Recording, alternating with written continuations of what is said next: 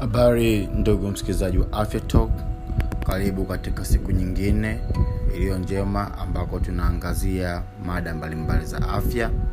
Siku ya leo napenda kuzungumza na wasichana au mabinti anapenda kuzungumza na wanawake na nitaangazia njia za uzazi wa mpango. Mabinti wengi wanapokuwa wamebarehe moja kati ya changamoto au jambo kubwa ambalo wengi wanakuwa wanawaza ni njia gani za mpango ambazo wanaweza kutumia. Lakini pia nitakuwa nikichomeka mambo mawili matatu ambayo yanawahusu vijana wa kiume. Tutambua kwamba kwa ujumla elimu ya uzazi bado ni changamoto katika jamii yetu ya kitanzania. Uh, bado watu wengi hawana uelewa kuhusu elimu ya uzazi na haya masuala ya kupanga uzazi bado haya, bado hayafahamiki vizuri na kwa undani na upi muhimu wake uh, moja, kwa moja kwa moja napenda nikuambie kwamba kwa majina naitwa daktari agason utasingwa na hii ni afya talk kipindi cha bule kabisa ambacho kinazungumza mambo mbalimbali mbali ya jamii. Uh, kama nilivyokwisha kusema hapo awali kwenye utangulizi leo tunazungumzia njia za uzazi wa mpango. Kwa hiyo bila bila kupoteza muda tuende moja kwa moja tukaangalie. Kwanza tuelewe kwamba njia za uzazi wa mpango ni njia ambazo anatumia mtu yoyote yule mwanamke au mwanaume tuseme kama binti au kijana wa kiume anatumia katika kuamua ni lini na kwa wakati gani yuko tayari kuwa na uzazi au kupata mtoto na pia kuweza kuwatenganisha watoto hawa.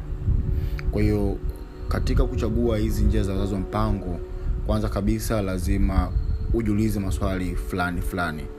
Kwanza kabisa je ni kwa kiasi gani unataka hiyo njia yako ambayo unaenda kuchagua mpango uweze kufanya kazi lakini je unataka tu kuzuia uzazi au pia unataka pia kuzuia na magonjwa ya zinaa?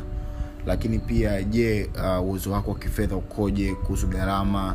Je una mipango ya kuwa na watoto hapo baadaye?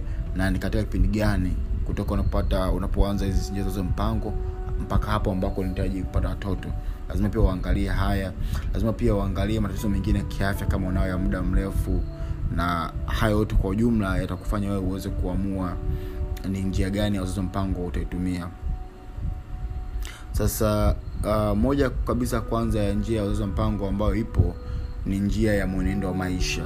Na hapa tunazungumzia eidha kuacha ngono kabisa ama kufanya ngono isiyojumuisha uh, kuwepo kwa manii ndani ya via vya uzazi au kufuata ratiba mzunguko wa, wa, wa, wa, wa kalenda wa mwezi hizi ni njia za kimaisha kabisa ambazo zinatumiwa na watu wengi. Uh, vijana kiume na kike pia wako wanatumia. Lakini mzunguko ule kalenda uh, ni kwa mabinti ambako wanakuwa wanaangalia mzunguko wao wa hedhi na ukomavu wao wa zile uh, chembe za kike au mayai yale. Kwa hiyo ule mzunguko lazima binti wanafahamu vizuri wako watu ambao wana mzunguko siku 28 30 32 wako wengine wana mzunguko mpaka siku 35 wako wengine kwa bahati mbaya kwa sababu nyingine ya kiafya wanakuwa na mzunguko wa mara kwa mara siku 18 siku 20 nazungumzia wale watu ambao wanapata ugonjwa unaitwa polycystic uh, ovarian syndrome au PCOS pia wanakuwa na hizi shida wanakuwa na, na, na mzunguko ambao haueleweki. Lakini njia hii ya kalenda inatazamia mizunguko.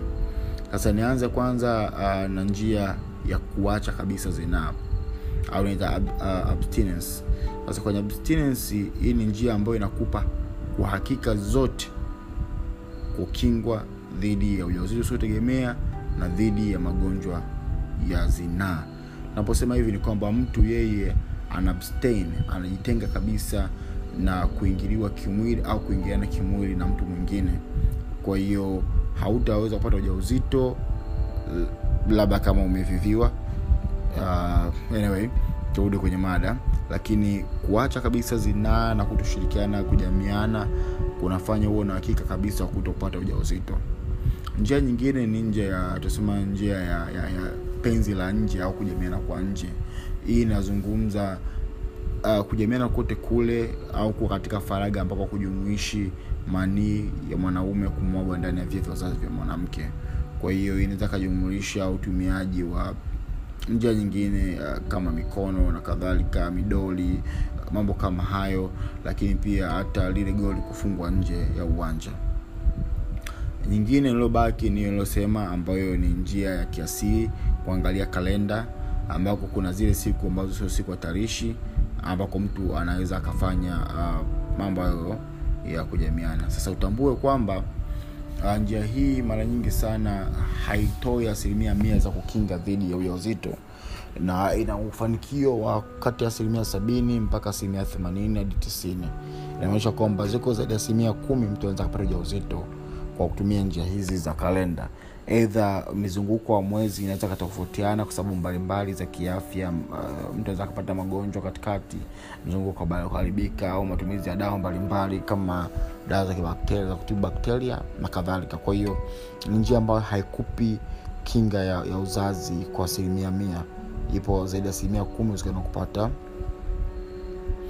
uwezo uh, wa kupata nini? Asilimia uh, kumi ya kupata kushika ujauzito. Lakini pia kama njia hii itatumika bila kufatumia njia nyingine sasa mpango inaweza pia kuweka kwenye hatari ya kupata maambukizi ya zinaa. Nilizungumza hapo awali kuhusu magonjwa ya zinaa. Kwa hiyo hii pia inaweza ikakusababisha ukapata magonjwa ya zinaa. Sasa ziko njia ambazo tunazitumia mara kwa mara uh, katika maisha yetu na hizi kutumia mipira iko mipira ya kike ambayo inaingia ndani condoms lakini iko pia mipira ambayo inavaliwa nje ambayo inavaliwa na wanaume uh, kwenye ume lakini pia viko visahani vya kuzuia mimba diaphragm zile uh, ziko njia mbalimbali. Iko milango ya kufunga kwenye kuingia kwenye mji wa mimba cap. Lakini pia ziko aina ya kemikali mtu anapaka uh, spermicide ambazo zinaua yale manii ya mwanaume. Kwa hiyo hizi tutaziangalia moja moja kadi ambavyo tunaweza tukaenda kwa haraka sana. Hizi uh, za kuingia ndani au mipira kuingia ndani ambayo inavaliwa na mabinti uh, hii ina uwezo wa kutoa mpaka kinga ya asilimia 95 uh, ikionyesha kwamba asilimia tano unaweza ukapata uja uzito uh, uzuri wake ni kwamba hii ina uwezo wa ku wa kuitumia uh, ikabaki ndani mpaka ndani mpaka masaa nane uh, kwamba mtu anaweza kaa amejiandaa na akabaki nayo na, na lakini pale ambako ameshatoka kufanya tendo ndio itoe. Lakini ni njia moja ambayo mtu aweza akajiandaa kwa wale mabinti ambao wanajisikia aibu kujiandaa mbele ya wapenzi wao. Anaweza akajiandaa kwake na akaenda kwa mpenzi wake. Uh, kwa hiyo uzuri wake ni huo.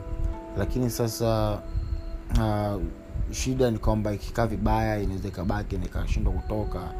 Uh, kwa hayo yote ni ya kuangalia lakini njia ambayo wengi tunaitumia inatoa mpaka asilimia 97 98 ya, kuzuia ujauzito ni njia ya mipira ya kiume ambayo mwanaume anavaa pale ambako uume unakuwa umesimama vizuri na anavaa uh, kulingana na maelekezo anavaa vizuri ni njia ambayo ni ya gharama nafuu ambayo watu wengi au tulio wengi tunaitumia. Uh, njia nyingine ziko mbalimbali uh, lakini pia uh, mojawapo ni hii ambayo nimezungumzia kemikali ambayo inatoa mpaka asilimia sabini na mbili hadi sabini na tano ya ulinzi ambako kuna kuna product mbalimbali ambazo spermicide ambazo zinaua manii ambazo zinauzwa. Lakini sasa hizi zina gharama sana na ni nada sana kupatikana. Kwa hiyo hilo pia ni kuona. Njia nyingine ambazo zinatumika ni njia sasa hizi tunasema za kuweka ugumba wa muda mfupi ambako unaweza ukatumia sindano unaweza ukatumia unaweza ukatumia kitanzi unaweza ukatumia dawa ya chini uh, ya kwenye ya kwenye ngozi au kijiti kipandikizi. Unaweza pia ukatumia vidonge uh, vidonge hivi ambavyo vinahusiana na masuala ya homon sasa um, hapa kwa ujumla kuelezea ni aina nyingi sana. Tuanze kwanza na vitanzi. Uh, kitanzi hiki kinatoa mpaka ulinzi wa asilimia 99 ambako hiki kina kinaingizwa ndani ya, ya, ya, ya uke kina moja kwa moja kuwekwa kwenye mji wa mimba.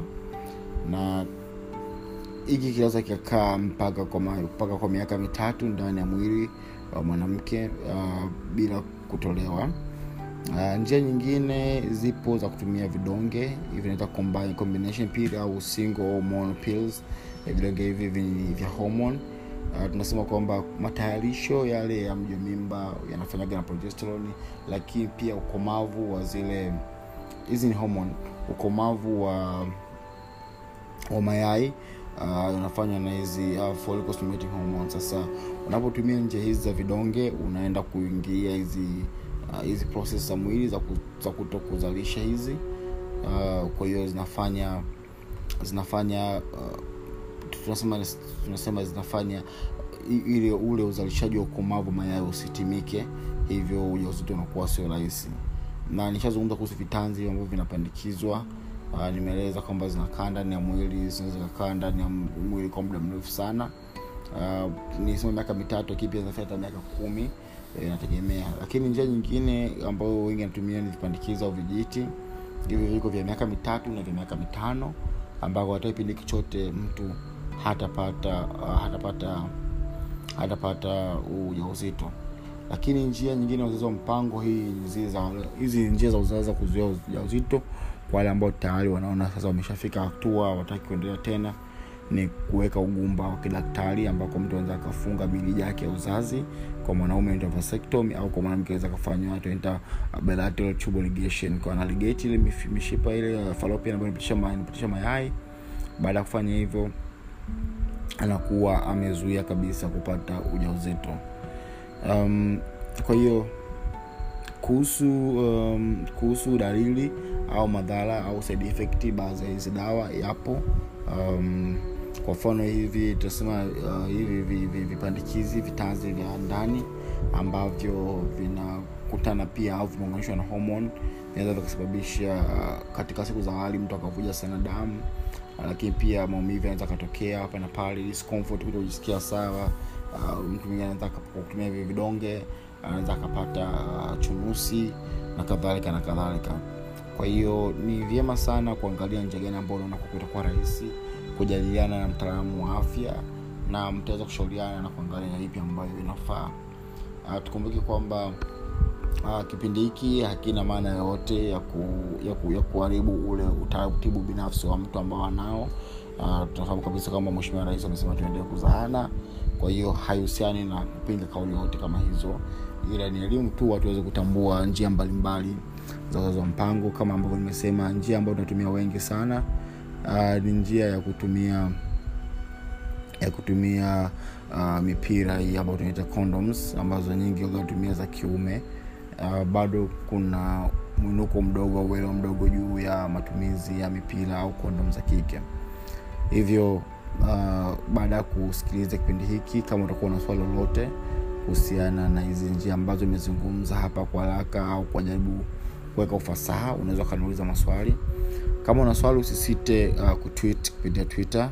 Hakikisha kwenye twitter yako unaongeza hashtag afya talk au unaweza ukaongeza hashtag daktari mtarii nami nitafanya lilo jema katika kujibu lakini pia unaweza ukatuma swala lako kuja whatsapp kwenda kwa namba 0769278878 nitakujibu bila tatizo na pale ambako swali lako litakuwa lina manufaa kwa jamii kwa ujumla pia nitakuja kujibu hapa kwenye kipindi ili watu wote waweze kuelewa na kujifunza zaidi.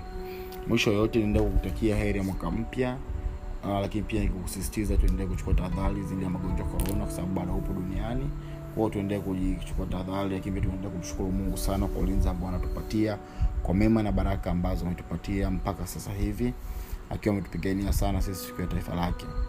Uh, mwisho yote nipende kukusii usiachilie kutufuatilia afya talk tz pale twitter lakini pia unaweza kunifuatilia mwenyewe dr lagason utasingwa kupitia akaunti zangu za mitandao ya kijamii daktari mtalii kwenye facebook twitter pamoja na instagram mpaka wakati ujao nikutakie siku njema.